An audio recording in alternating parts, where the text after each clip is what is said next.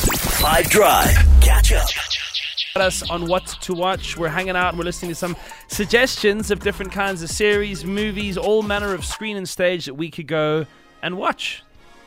So let's start with Netflix. We have Extraction 2. It's an action action thriller sequel to the 2020 film of the same name starring Chris Hemsworth. And after barely surviving his wounds in Bangladesh in the previous one, Tyler Rake is back and his team is ready to take on their next mission in this film. Here's the trailer.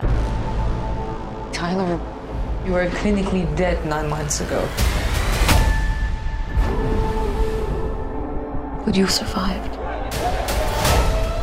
You fought your way back. You just have to find out why.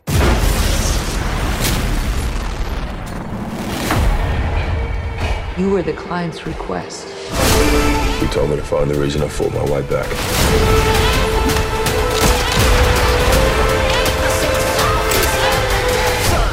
Let's find out.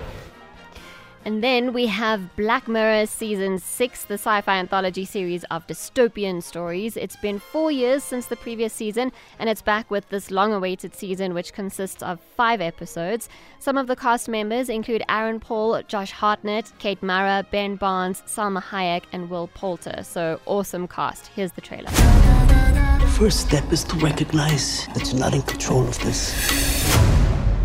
That's Salma Hayek? This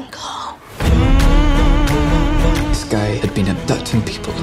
So that's what your documentary's about. The details are so awful, it is irresistible. I love it. I'm a crazy person.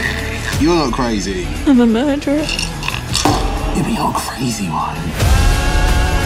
And you must be humble in the face of it. You not seen Jonah's Awful? No, but it's on my list. And then on Showmax, we have Rosemary's Hit List. It's a South African true crime documentary series made by the producers of Devilsdorp.